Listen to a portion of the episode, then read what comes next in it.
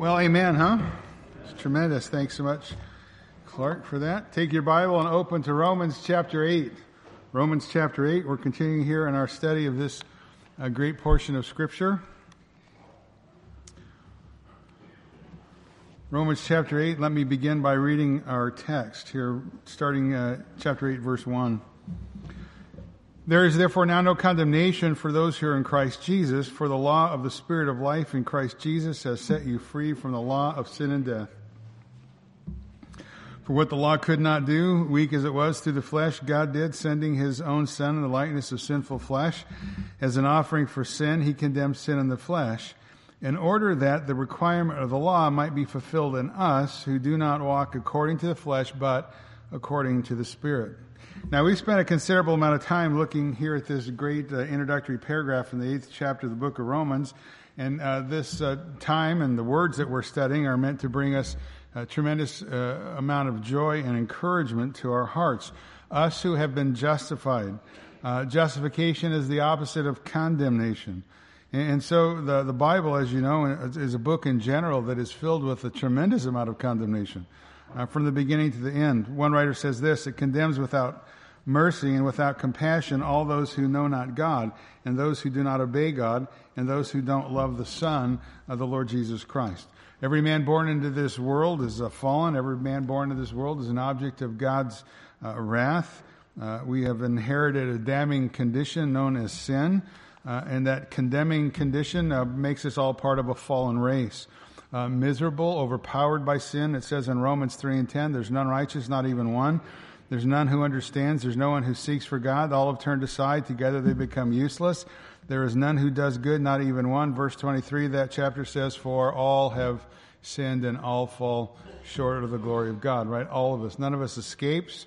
Uh, born into this world, we're born into corruption uh, that is humanly incurable uh, a corruption that left to its own will damn us eternally, a corruption that makes life in time miserable because of sin's power over us. And not only that, uh, born into this world, we're part of a fallen human race that is under the power of Satan. Uh, I read that this morning out of Ephesians chapter 2. We're under the control of the prince of the power of the air. We're dominated by sin inwardly, dominated by evil outwardly uh, sons of disobedience, by nature children of wrath. And on top of that, uh, Romans chapter 8, later on the chapter, tells us that the entire creation itself is subject to futility. The entire, uh, uh, um, the entire uh, creation is uh, in slavery to corruption. Because of the reality of sin, the physical world reels under the negative effects of sin, the harmful consequences of sin. It is a world full of disease and, and uh, death and corruption, a world full of natural disasters, a world full of heartache, a world full of trouble, and a world full of misery everywhere. Job says it like this Job 5, verse 7, it says, Man is born into trouble as sparks fly upward. So there's no peace in this fallen world corrupted by sin. And because we're part of this fallen race, the Bible says that we are heirs of judgment. Terrifying verse in Hebrews chapter 10 says, There's a certain terrifying expectation of judgment and the fury of fire that will consume the adversaries. So mercy or judgment without mercy, pain without compassion, punishment eternally uh, is what a fallen race deserves, what a fallen race is headed for. Uh, Revelation chapter 20, verse 14 calls it the second death, uh, which is also the lake of fire. That's mankind's condition in a fallen world. And the Bible declares on a whole uh, that reality. You started the book of uh, uh, Genesis, goes all the way to the book of the Revelation, saying that same message over and over again. And in the near context of the book, we're studying the book of Romans, it also restates that reality at the beginning of the book. The desperate condition of all mankind born into a, a fallen world, the natural condition of every fallen man, part of a fallen race under the wrath of God, facing eternal condemnation by God Himself and living in this world with all of its tendant problems, a life of misery, a life with no hope, a life with no ability to change one's condition in and of ourselves, uh, no, uh, no way to alter the inevitable judgment that is coming towards us that we have earned, that we deserve because of our fallen condition before God. Now, it's in the backdrop of that reality that you come to Romans chapter 8, verse 1, the wonderful good news of what God Himself has declared. Therefore, there is now no condemnation for those who are in Christ Jesus. Amen? Apart from Christ, born into this world, natural men born into this world are born under condemnation, under the damning sentence of eternal death, under the damning sentence of eternal punishment. Again, with no way out no way to solve our problem, awaiting the just eternal execution uh, that we all deserve. God comes along and God gives His law, His perfect holy law, His law that is just and good, uh, a law that represents the best of uh, the rules, the best of standard of uh, standards for living, uh, principles of righteousness that man that God tells man, if you do these things, then you can live. But the reality is, no man can do those things. No man can keep God's law because they are dominated by this thing called sin. And all the law did is condemn men. All the law does is expose man's inability and man's wickedness uh, to uh, uh, obey God, his inability to obey God, uh, exciting man's fallen desire to do more evil uh, intensifying sin. That's what the, the law does. We saw that back in chapter 7 of Romans. And even with the Lord Jesus Christ coming into the world, uh, the Lord Jesus Christ couldn't change the condition of our condemnation. Jesus, the good, the perfect, the righteous one, all the things that he said, all the things that he taught, uh, the demonstration of his power could not alter our condemnation one bit. John 3 and 19, this is the judgment that the light has come into the world, and men love darkness rather than light, for their deeds were evil. For everyone who does evil hates the light and does not come to the light, lest his deeds should be exposed. So who is Jesus Christ? He is the light of the world, right? He's come into the world as God's light. Uh, but just him coming into the world uh, alone uh, could not bring men out of condemnation, out of their condition, their fallenness and sin. What Christ did, the light coming into the world, actually uh, plunged men deeper into their condemnation. Why? Because men love their sin. The light has come into the world. Men love darkness rather than light, for their deeds are evil. Right? So all it did is just lead men deeper into condemnation. But that was not God's desire. That is not God's desire for Christ. John 3 verse 17, God did not send the Son into the world to judge the world, but that the world should be saved through him. He who believes in him is not judged. He who does not believe has been judged already because he has not believed in the name of the only begotten Son of God. God the Father sent Jesus Christ into the world not to condemn the world, but to provide the world a way of escape, to provide the world salvation. But it wasn't in the life of Christ. It wasn't in the teaching of Christ. It wasn't in the miraculous works of Christ that could solve man's problem. Put a little mark uh, there, come right back to it, but just turn back a couple pages. We read it this morning, but I want you to see it again in this context. Go back to chapter 5. The only way to solve man's problem is, his, uh, is the death of Christ. Chapter 5, verse 1. Therefore, having been justified by faith, we have peace with God through our Lord Jesus Christ. Drop down to verse 6. For while we were still helpless, at the right time, here it is, Christ died for the ungodly. For one will hardly die for a righteous man, though perhaps for a good man some would dare even to die. Verse 8, but God demonstrates his own love towards us, that in while we were yet sinners, Christ died for us. Verse 9, much more having now been justified by his blood, we shall be saved from the wrath of God through him. Verse 10, for if while we were enemies, we were reconciled to God through the death of his son. It was through the death of the Lord Jesus Christ that the problem of sin is taken care of. It was through the substitutionary death of the Lord Jesus Christ. And because of his substitutionary death on our behalf, we have been removed from the realm of condemnation. We now stand in the realm of grace. We now stand who believe by faith alone in the person of Jesus Christ alone. We stand in Romans 8 1. There is now therefore no condemnation for those who are in Christ Jesus. Right? So it's all of the Lord Jesus Christ. It's all by grace alone, through faith alone, in Christ alone. Christ who stands in our, in our place. Christ who comes to pay the unpayable debt to set us free from condemnation, to set us free from the enslavement to sin, to set us free from bondage to unrighteousness. The Lord Jesus Christ, who sets us free from the power of the evil one and from the terrifying expectation of judgment to come. Again, there's now therefore no condemnation for those who are in Christ Jesus. So it's this great monumental truth that we've been looking at, the privilege, we've had the privilege of looking at it over and over again. This wonderful truth, tremendous comfort for the true Christian. Again, the key is there's no condemnation for those who are in Christ Jesus. Christ Jesus is everything.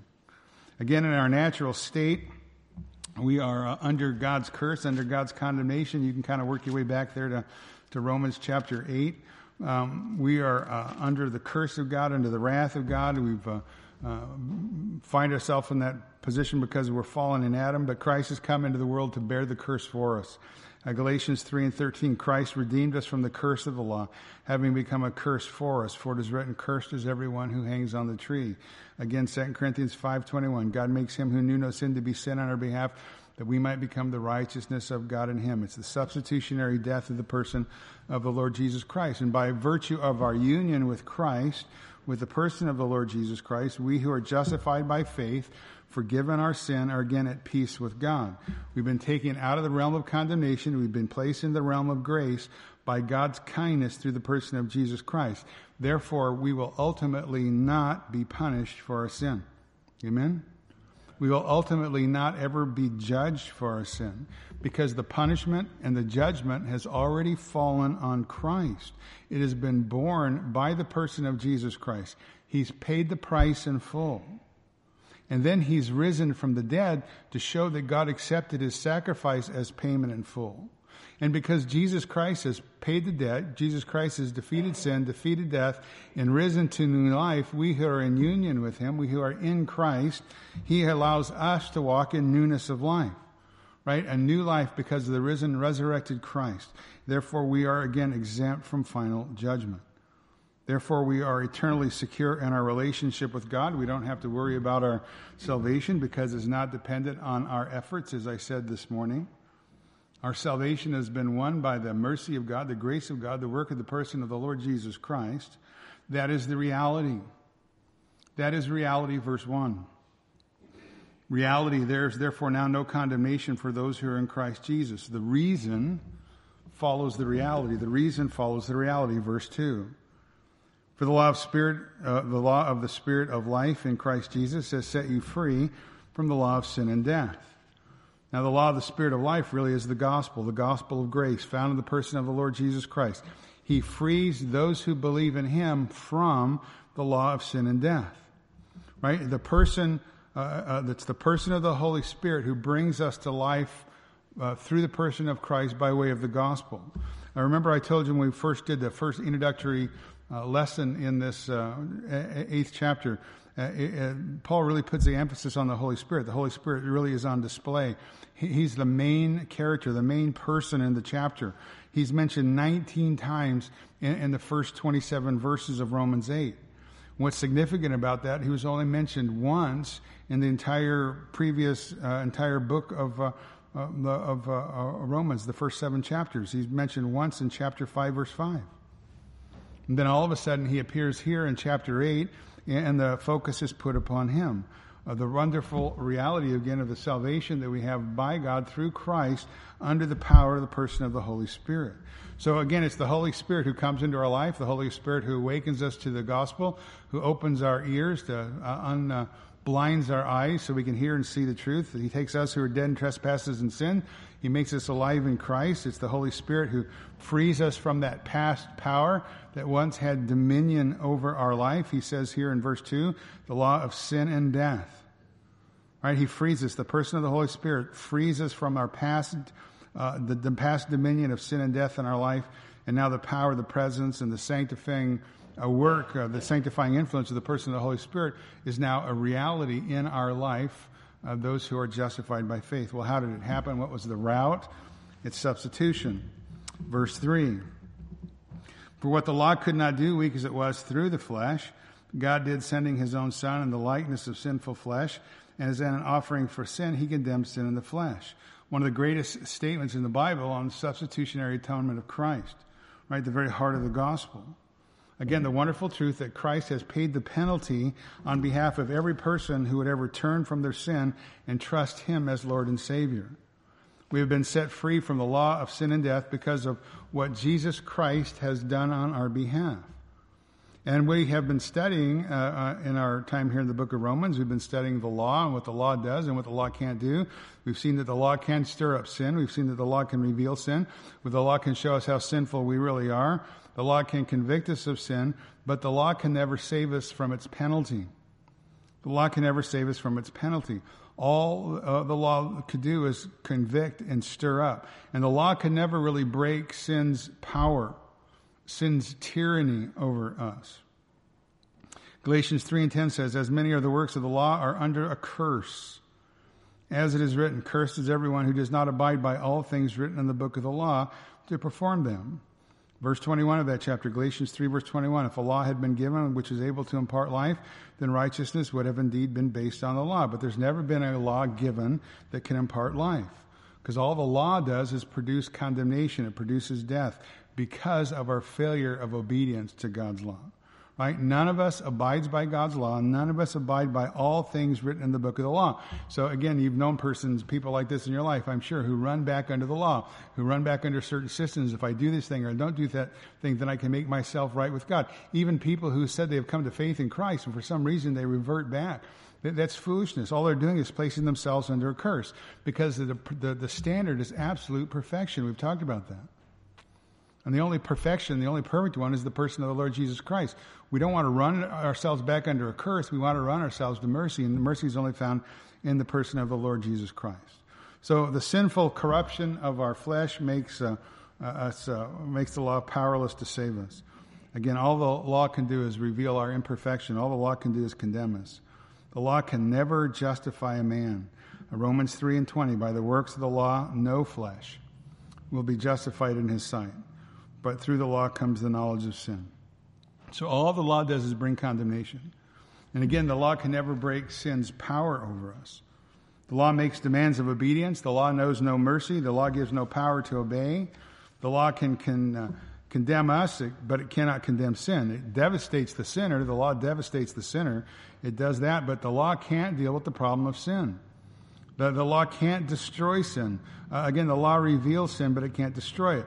To have sin destroyed, ultimately, we need to have somebody who can stand in our place, someone who's powerful enough to deal a death blow against sin and to doom it to destruction. And that is the person of Jesus Christ. That's verse 3. For what the law could not do, weak as it was through the flesh, God did. Again, we're all corrupt in Adam. Therefore, our flesh renders imperfect obedience to God's law. It's an utter impossibility for us to obey God's law perfectly. So, what we couldn't do, how we couldn't help ourselves, God did. God interceded. God, who is rich in mercy, interceded. For what the law could not do, weak as it was through the flesh, God did, sending his own Son. Again, the law could never break the power of sin over us. The law could not give us the power to obey. The law, again, can't save us from its penalty. So, again, all the law can do is condemn, it can never justify. The law can never provide for us the righteousness we need to stand in God's presence. But again, Jesus Christ can, and Jesus Christ does. What the law could not do, weak as it was through the flesh, God did, sending his own son. Again, we need a substitute. We need somebody who can condemn sin, someone who can defeat sin utterly. Again, the law can't do it. Religious rituals, religious ceremonies of whatever kind, they can't do it. Because the blood of bulls and goats can never take away sin. So all that does is drive us to our need of a Savior. We need a Savior. We need a, so, a, Savior who can bring judgment on sin. And that's again what Jesus Christ did. For what the law could not do, weak as it was through the flesh, God did, sending his own Son in the likeness of sinful flesh as an offering for sin, here it is, he condemned sin in the flesh. So God in his kindness and his tremendous love sent the only perfect substitute, the Lord Jesus Christ. And God did this sending his own son, who was fully God, fully man, absolutely sinless. Again, the text says in the likeness of sinful flesh. It does not say sinful flesh. Likeness of sinful flesh is God who becomes incarnate, God who literally takes on our flesh, not just a spirit being, but literally our flesh. He comes as close to sin as possible without becoming sinful himself. Right? He takes on the likeness of our sinful flesh. We talked about this last time in the history of the church, the great theological errors of uh, Arianism and Docetism that have spawned out of an improper understanding of the God man, the Lord Jesus Christ. Again, if he had not been absolutely perfect God, he himself without sin, and not also perfect man, he could never have been made a sin offering. If he had not been God's own son in the likeness of sinful flesh, he could not have been the perfect substitutionary sacrifice for fallen mankind in order to make reconciliation with God. If he had not been the perfect God man, he would have needed a sacrifice for his own sin, but he had no sin because he is perfect God in flesh. God who literally and physically put on our flesh. God who literally and physically became a man. God who, listen, literally died. Because the wages of sin is death. God becomes incarnate as an offering for sin so that he can come to die. He made him who knew no sin to be sin in our behalf. Right? So the sinless Christ becomes sin, the sin offering. He takes upon himself all of the guilt and the penalty and the death for our sins, of the death of all who would believe upon him, in order to condemn sin in the flesh. And sin once, con- sin once condemned the believer but now the sinless one has shown up into history and he condemns sin. And he delivered the believer from sin's power, sin's penalty. He delivers the believer from the consequences of sin. Christ comes and he destroys sin. He defeats sin. He condemns sin. Again, think about it like this sin gathers up all of its power and comes at Christ. But then Christ bursts forth from the grave three days later because sin could not hold its captive, its prey captive. Right? The perfect substitute showed his power over sin, his power over death. The perfect substitute had been sent and he condemned sin, he defeated sin. So the person of the Lord Jesus Christ becomes our victor. Again, both over the realm of sin and death the holy God incarnate, the one who lived a life, right? He didn't just come for a day, he lived a life, an, an entire lifetime, and he resisted every temptation of Satan. He denied sin in every uh, aspect of his uh, humanity in his earthly life, defeated sin totally. And then he defeated, defeated sin ultimately by raising triumphantly from the grave again on the third day. And sin and death and hell, they came, they threw their best at him, and he defeated them all. He destroyed sin at the cross.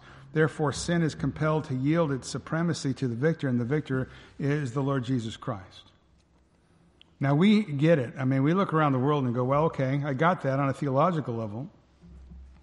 But I look around the world and I see that sin is still running its course, right? Sin is still running its course in time. But the truth is, while sin is still running its course in time, the sentence on sin has already been set in motion and its ultimate doom and destruction is sure, and it will come at Christ's second coming. I want you to put a mark there in your Bible because we're coming right back, but I want you to turn over to the book of Revelation. I want you to see it. Revelation 19.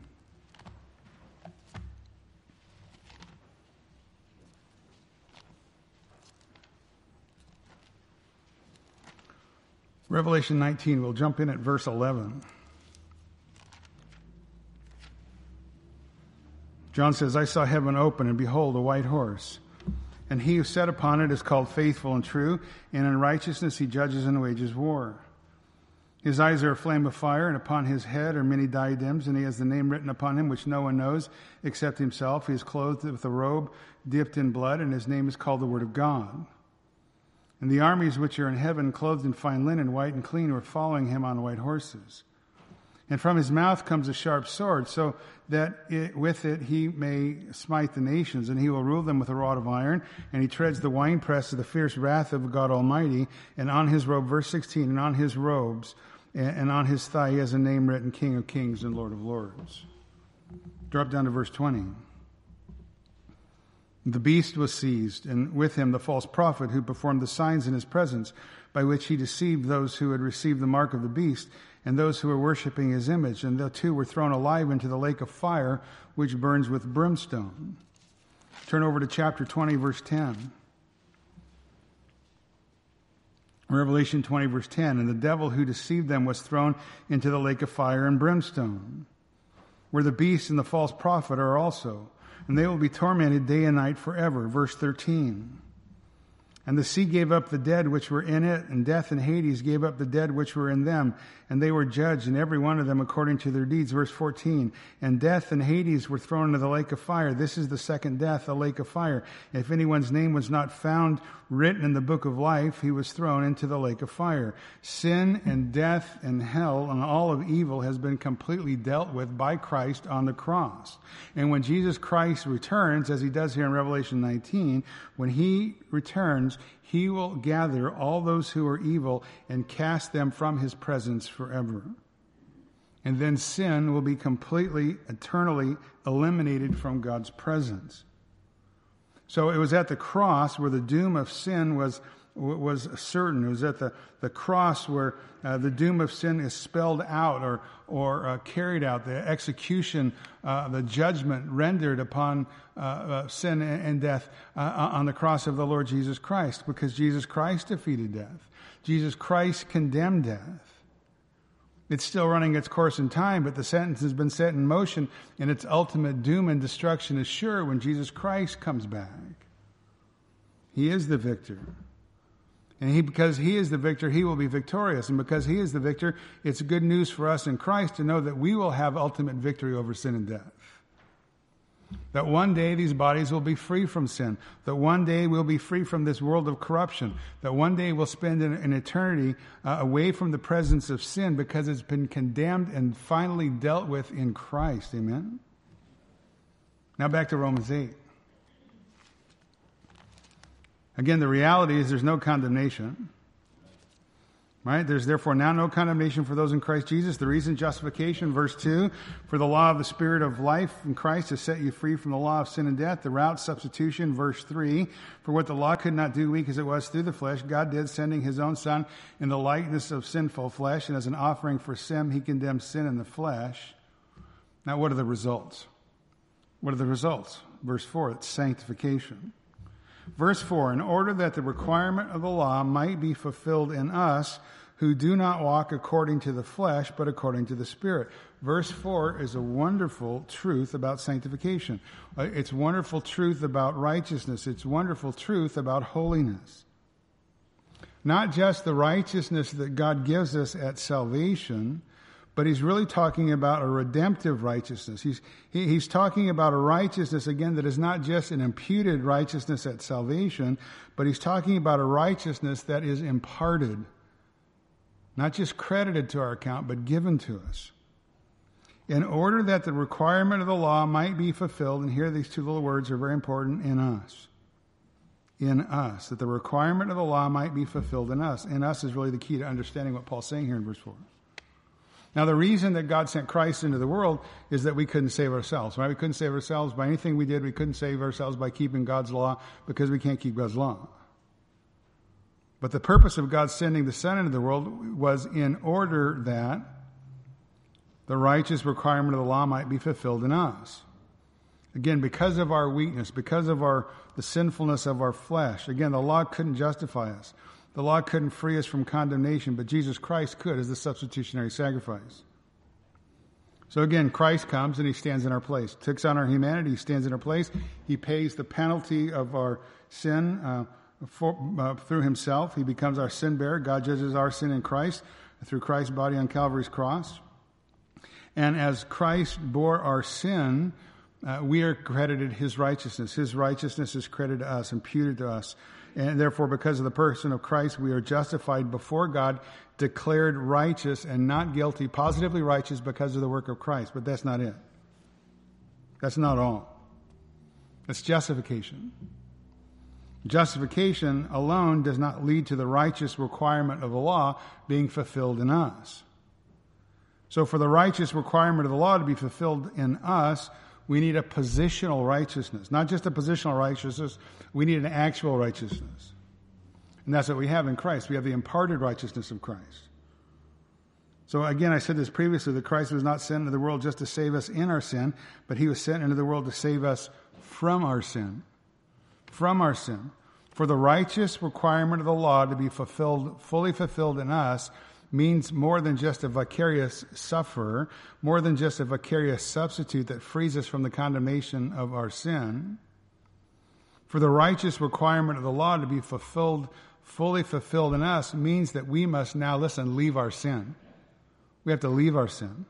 Because that's always the New Testament teaching on justification. Justification that comes by faith alone. But justification does not give us the imputed righteousness of Christ alone. It does give us that, but not the imputed righteousness of Christ alone. Justification gives us an actual righteousness that enables us by the power of the Holy Spirit to live our life correctly before God, to live our life before God in a holy manner, fleeing from sin and walking in holiness and walking in righteousness. Because if there's no condemnation positionally, then there has to be, there must be holy living on a practical level. For what the law could not do, weak as it was through the flesh, God did. Sending his own son in the likeness of sinful flesh as an offering for sin, he condemned sin in the flesh, verse 4, so that the requirement of the law might be fulfilled in us. Listen, in us who do not walk according to the flesh, but according to the Spirit. That's the definition of a Christian. The definition of a Christian is one who does not walk according to the flesh, but according to the Spirit. That's sanctification. That's sanctification practically lived out in life, in time. That's the result of justification. Again, a practical righteousness. God doesn't just save us so that we can do whatever we want to do. No, He, he saves us so that we can have His Spirit put within us so that we can fulfill the righteous requirements of the law, so that the requirement of the law might be fulfilled in us. So again, now under no condemnation, now part of the justified, part of the redeemed. We've not been redeemed to do wrong. We have been redeemed so that in the first time in our life, we can actually do the right thing. For the first time in our life, we can actually obey God.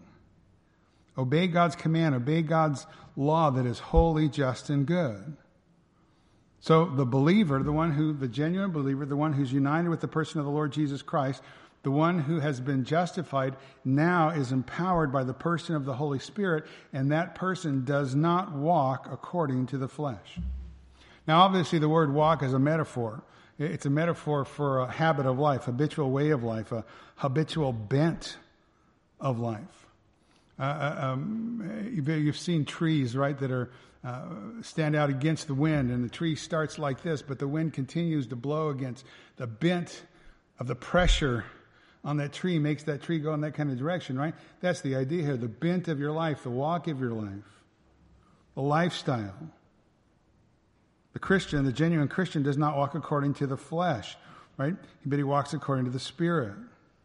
Uh, examples uh, Luke 1, Zacharias, his wife Elizabeth, Luke 1, verse 6. They were both righteous in the sight of God, walking blamelessly in all of the commandments and requirements of the Lord. That's the bent of their life, obeying God. Ephesians 4:17. I say therefore and affirm together with the Lord that listen, you no longer uh, you walk no longer just as the Gentiles walk. What's the bent of their life? Well, it's the futility of their mind. They're darkened in their understanding, excluded from the life of God because of the ignorance that is in them, because of the hardness of their heart. They become callous. They've given themselves over to sensuality, to the practice of every kind of impurity with greediness. Verse 20, Ephesians 4, verse 20. But you did not learn Christ this way. The bent of your life is different than the unbeliever. The walk of your life. 1 John 1 and 7. If we walk in the light as he himself is in the light, we have fellowship with one another, and the blood of his Son cleanses us from all sin. So the word walk, again, the bent of our life, the, the bent of our life in Christ is towards righteousness. it's towards obedience to God, towards the commandments of God. It's walking in the power of the person of the Holy Spirit. So that the requirements of the law might be fulfilled in us who do not walk according, do not walk according to the flesh, but according to the Spirit. And the word according just means in accordance with, conformity to, corresponding to. So the one who's justified in Jesus Christ does not live his life or her life in conformity to the flesh, but rather that person lives in conformity to the direction of the Holy Spirit. Romans 8, verse 9 You are not in the flesh, but in the Spirit. If indeed the Spirit of God dwells in you. If anyone does not have the Spirit of Christ, he does not belong to him. So if you're a genuine believer, then you have the person of the Holy Spirit indwelling in you. And if that's true, excuse me, then you're walking in the Spirit. The bent of your life is always towards righteousness. The bent of your life is always towards the thing, the things of the Spirit. But guess what? Then on the other side of that equation, if the bent of your life is not towards the things of the Spirit, Spirit, if the bent of your life is not towards the things of Christ, then you're not a Christian. That's what he's saying here. Because when you come from the realm of no con- of condemnation to the realm of no condemnation, when God saves you and God redeems your life in Christ, it's not just a legal action only. It's a reality. Because you're not, and I'm not, we're not just Christians in the books, as it were. If you're a Christian, the person of the Holy Spirit has been uh, sent to you. There's, he has been implanted within you. Uh, Christ is in you. You're in Christ. The person of the Holy Spirit dwells within us, and now He produces in us a righteousness, God's righteousness, in accordance to His law, God's law that is holy, just, and good. That the requirement of the law might be filled in us who do not walk according to the flesh, but again according to the Spirit, with conformity, correspondence to. Now, what you need to know there, that statement uh, is a statement of fact. Uh, it's in the indicative. It's not an imperative. It's not a command. You're going to walk according to the Spirit, not according to the flesh. It's a statement of fact. It's in the indicative. It's a statement of reality. The statement of reality is the true Christian does not walk according to the flesh. And corresponding to that truth, uh, that statement, be that every true believer walks according to the Spirit. Both of these truths, categorically undeniable, no exceptions. Every true believer is going to produce the fruit of the Spirit. That again is what he's saying. For what the law could not do, God did, so that, or in order that, the requirement of the law might be fulfilled in us forgiven of our sins. Yeah, we got that part. But also, it's a requirement of holy living, a reality of holy living. Listen, if God saved us, took us into his family, and made us his children, would you not think that God would expect us to look like his children and not like the children of the devil? If God would take us and save us and make us his bride, then would Christ not want a bride who is just positionally righteous, but wouldn't he want a bride that's actually righteous, just as he himself is righteous? So Christ not only bore the penalty of our sin, Christ actually broke sin's dominating power in our lives as well, that we should no longer be slaves to sin, but slaves of righteousness. That we should no longer produce fruit unto death, but that we should produce fruit unto God. And it's the work of the triune God that does that. It's the work of the triune God that frees us from sin's penalty and sin's power.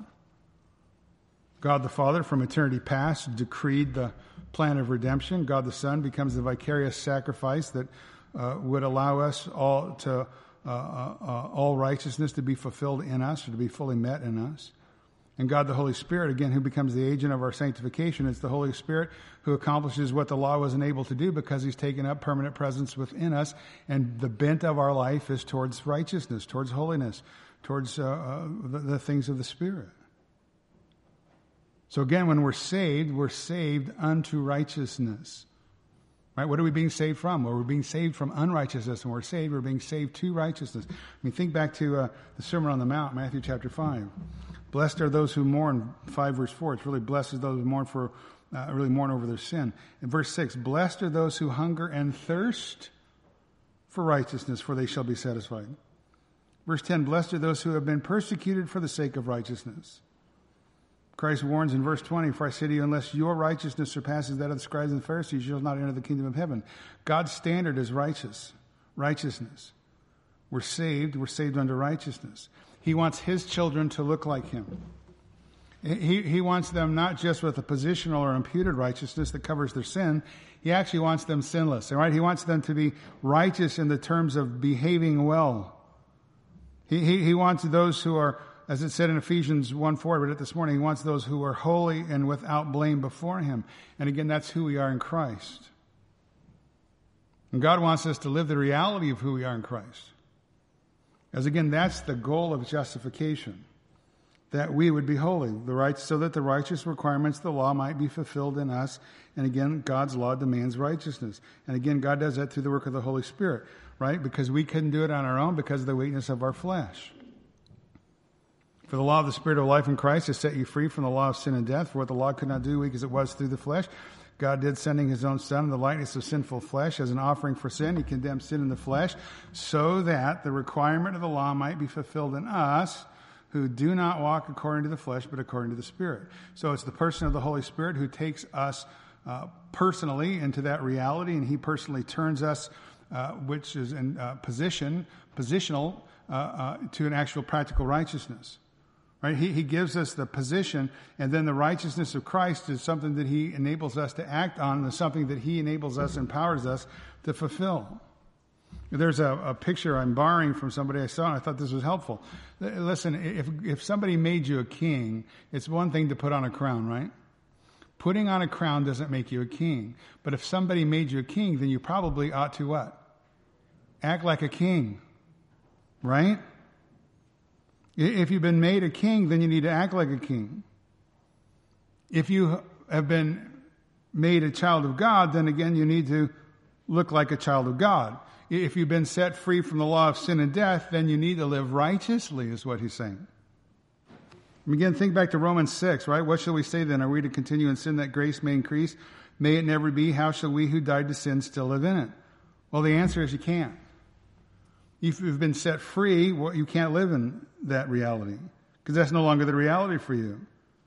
Even so, consider, verse 11, even so, consider yourself dead to sin, but alive to God in Christ Jesus. And the word consider there is not to consider like you're just thinking about this. I'm just, I'm pondering this statement. It's a tremendous statement. No, it's considered in the, in the sense of it's a truth that needs to be acted on because it's a reality that's now true of you. If you're a king, act like a king. If you're a child of God, then act like a child of God because that's who you are in Christ. Dead to sin, but alive to God in Christ Jesus. Paul goes on in that chapter, verse 12 says, Therefore do not let sin reign in your mortal body, that you should obey its lusts. Do not go on presenting the members of your body to sin as instruments of unrighteousness, but present yourself to God as those alive from the dead, and your members as instruments of righteousness to God. For sin shall not be master over you, for you're not under law, but under grace. Again, if you've been crowned a king, live like a king. If you've been set free from the law of sin and death, then you need to live like freed men. You need to live out the reality of who you now are in Christ. It's not optional. It's a reality a command. The command is not to let sin reign in our mortal body. The command is not to present the members of your body to sin as instruments of unrighteousness, but to God as those alive from the dead. Chapter or verse 18 of Romans 6 says, Having been freed from sin, you became slaves of righteousness. For just as you presented your members as slaves to impurity, to lawlessness, resulting in your further lawlessness, so now present your members as slaves to righteousness, resulting in sanctification. Verse 22, but now having been freed from sin and enslaved to God, you derive your benefit, resulting in sanctification and the outcome eternal life. It's the, the call to holiness, because holiness is what results from justification, because that's justification's goal. Holiness is justification's goal. Holiness consisting in fulfilling the lost and the, the law's just demand. Holiness is the work of the Holy Spirit, and holiness is a reality, a reality that's mandatory. Now, we don't believe in or teach the doctrine, the false doctrine of entire sanctification on the earth. I've mentioned that before. We don't teach that a man can attain to perfection here in uh, life. He can't attain to a perfect walk in the holiness here in life and time. We don't teach that a man can reach a point where he stops sinning because we realize there's a battle with indwelling sin going on. That's Romans chapter 7. On the other hand, we do not believe that the Bible teaches that holiness would be a nice thing or a good thing to shoot for. Yeah, you know, do your best. We believe that the Bible teaches that holiness is demanded of those who are justified. So where do you get that from? Well, how about 1 Peter 1.15? But like the Holy One who called you, be holy yourself in all your behavior, because it is written, You shall be holy, for I am holy.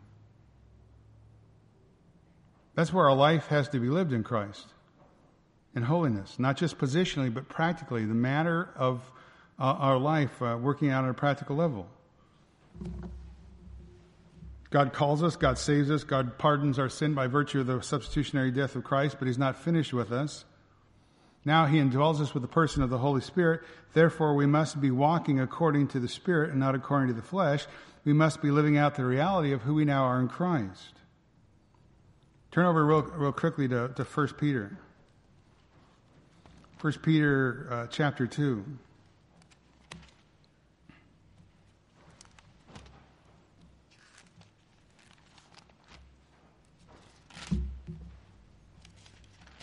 Starting there in verse 9.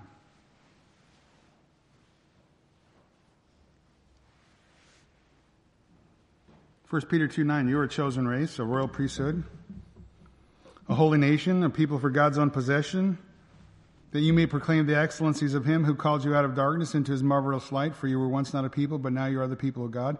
You have not received mercy, but now you have received mercy. Verse 11, Beloved, I urge you as aliens and strangers to abstain from fleshly lusts which wage war against the soul. Keep your behavior excellent amongst the Gentiles, so that in the thing which they slander you as evildoers, they may, on account of your good deeds, as they observe them, glorify God in the day of visitation. Holiness is the result of justification. The call is to practically live out who we are, to live in holiness because God has placed his Holy Spirit within us. Titus 2 and 11, I'll just read it to you. For the grace of God has appeared, bringing salvation to all men. This is it, verse 12, Titus 2, verse 12, instructing us to deny ungodliness and worldly desires, to live sensibly, righteously, and godly in the present age. We have been redeemed unto holiness, to live righteously and godly in the present age and we have to go beyond just talking about salvation. We have to be fulfilling God's holy moral law. And we can do that through Christ, through the indwelling person of the Holy Spirit, whom God has given to us.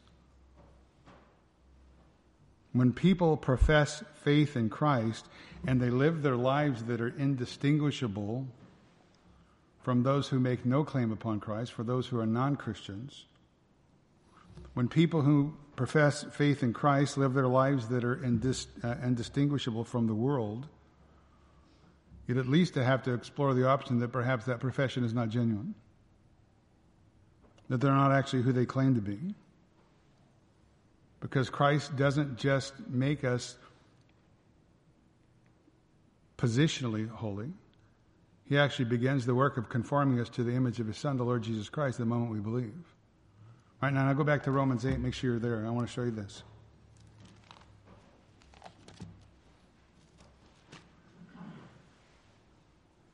For what the law could not do, weak as it was through the flesh, God did, sending his own Son, the likeness of sinful flesh. As an offering for sin, he condemned sin in the flesh, verse 4, so that the requirement of the law might be fulfilled in us who do not walk according to the flesh, but according to the Spirit, verse 5. For those who are according to the flesh set their minds on the things of the flesh.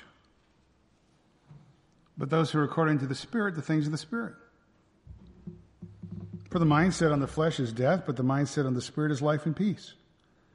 Because the mindset on the flesh is hostile towards God, it does not subject itself to the law of God, it is not even able to do so, and those who are in the flesh cannot please God. However, verse 9, you are not in the flesh, but in the Spirit if indeed the Spirit of God dwells in you. If anyone does not have the Spirit of Christ, he does not belong to him. Right? So that the righteous requirements of the law might be fulfilled in us who do not walk according to the flesh, but according to the Spirit. Again, if you are saved, the Holy Spirit is dwelling within you, you are completely different than who you used to be. You're completely different from the unregenerate people around you. Just like they do now, you once walked in the power of your flesh, according to your flesh, when you were under the dominion of the sinful flesh, under the direction of the flesh. But as believers, that's no longer true of you. And you need to walk according to who you are. How do you walk? moment by moment, putting one foot in front of the other, moving forward. Moment by moment, daily in your life, moment by moment, now living under the power of the Holy Spirit in obedience to what God has commanded, because that's His desire for you, and that's what He's promised to do to conform you to the image of His Son. Part, a great part of the Christian life, I think, is living the reality of who you now are, realizing what God says is true of you. Steve Lawson offers uh, five words that are practically describe how we are to walk according to the power of the Holy Spirit. First word he puts up is intentional. Intentional. We must walk intentionally. He says we must be consciously aware of our, home, our own human weakness. Therefore, we must purposely yield our life to the Lordship of Jesus Christ, aware of our need of the power of the Holy Spirit.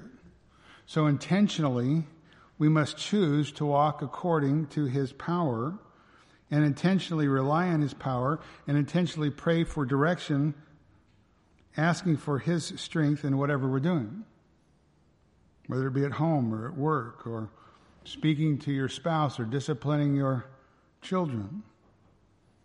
Consciously aware, intentionally aware of your dependence upon the power of the Holy Spirit, who now has taken up residence within you, and now praying for His strength that you might honor Christ and honor Him in all that you do that you might live in God honoring ways.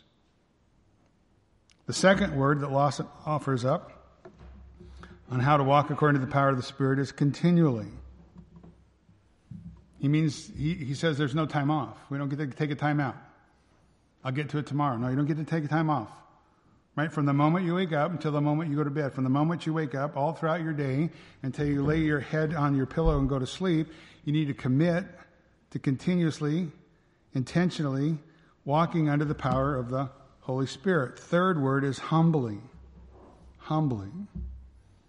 Humbly submitting our lives to the person of the Holy Spirit.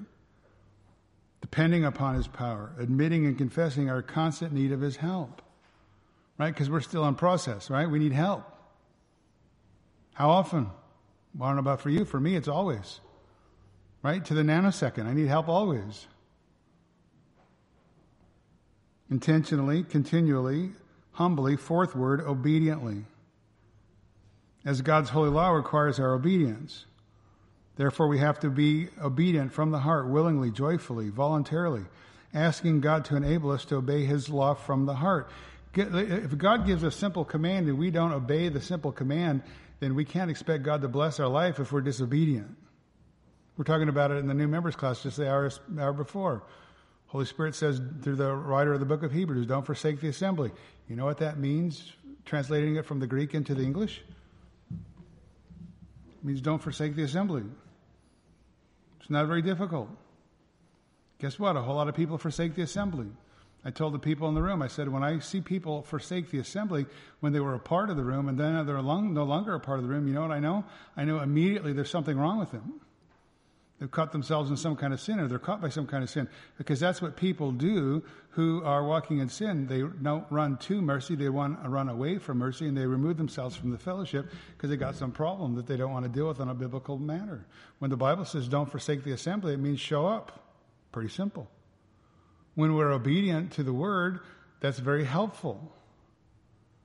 You want to walk in the power of the Holy Spirit under His direction, you walk intentionally, you walk continually, you walk humbly, you walk obediently to God's word. And then the last word He puts forward is prayerfully. We're always praying. It says pray without ceasing. What does that mean? It means to pray without ceasing. Does that mean to close your eyes when you're driving down the freeway? No, that's not what it means. Lord, help me. Lord, help me. Again, constantly, continually, throughout the day, give me the power to obey you. Give me the, the power to do what you've asked me to do, to live my life in a way that honors you, a way that glorifies you. I hope that's the prayer of your heart. Every morning you get up and you say, Lord, help me to honor you today. Help me to be obedient to you. Help me to, to, to live my life in a way that doesn't bring reproach upon you or upon, uh, uh upon Christ.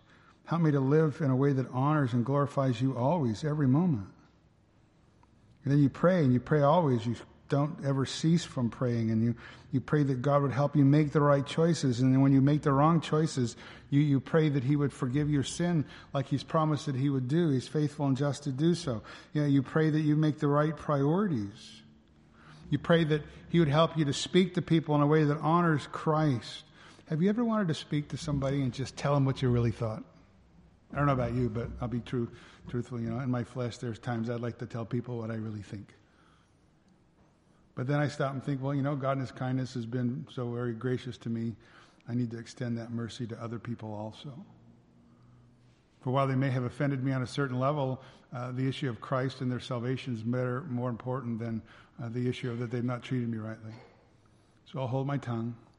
Pray God would forgive me for my bad attitude and then pray that I might have an opportunity to speak truth into that person's life that might be an encouragement to them and honoring to Christ, right? So we got to be prayerful always, consistently prayerful so that we can walk according to the power of the Spirit. Isn't that a good? It took us five weeks to get through the introduction. Might take us a year or two to get of the, through the rest of the book. I don't know. But these are just foundational truths to help us live the Christian life, to understand how to live the Christian life. To live a life understanding the fact there's no thou, there's now therefore no condemnation for those who are in Christ Jesus, that we've been set free from the law of sin and death by the power of the Holy Spirit, that we are able to live righteously and holy lives because we have been set free from that law and of uh, sin and death by the substitution of the Lord Jesus Christ, and now enabled to live holy lives because the person of the Holy Spirit now dwells within us, and therefore we no longer walk according to the flesh, but according to the Spirit. All right, let's pray. Our Father and our God, thankful we're thankful for our time together in Your Word, uh, both uh, this morning and this evening. We're thankful for uh, the person of the Holy Spirit whom You have given to us. Help us to submit our life to Him humbly, to walk in a manner that's pleasing before You, to live holy lives, lives that are different from the unregenerate people around us so that people might ask us what is different about us and that we might give uh, have opportunity to give testimony to how good you are and how great Christ is. There's nothing special about us, but everything special about you. We worship you, we adore you, we thank you for Christ, and we pray these things in Christ's name. Amen.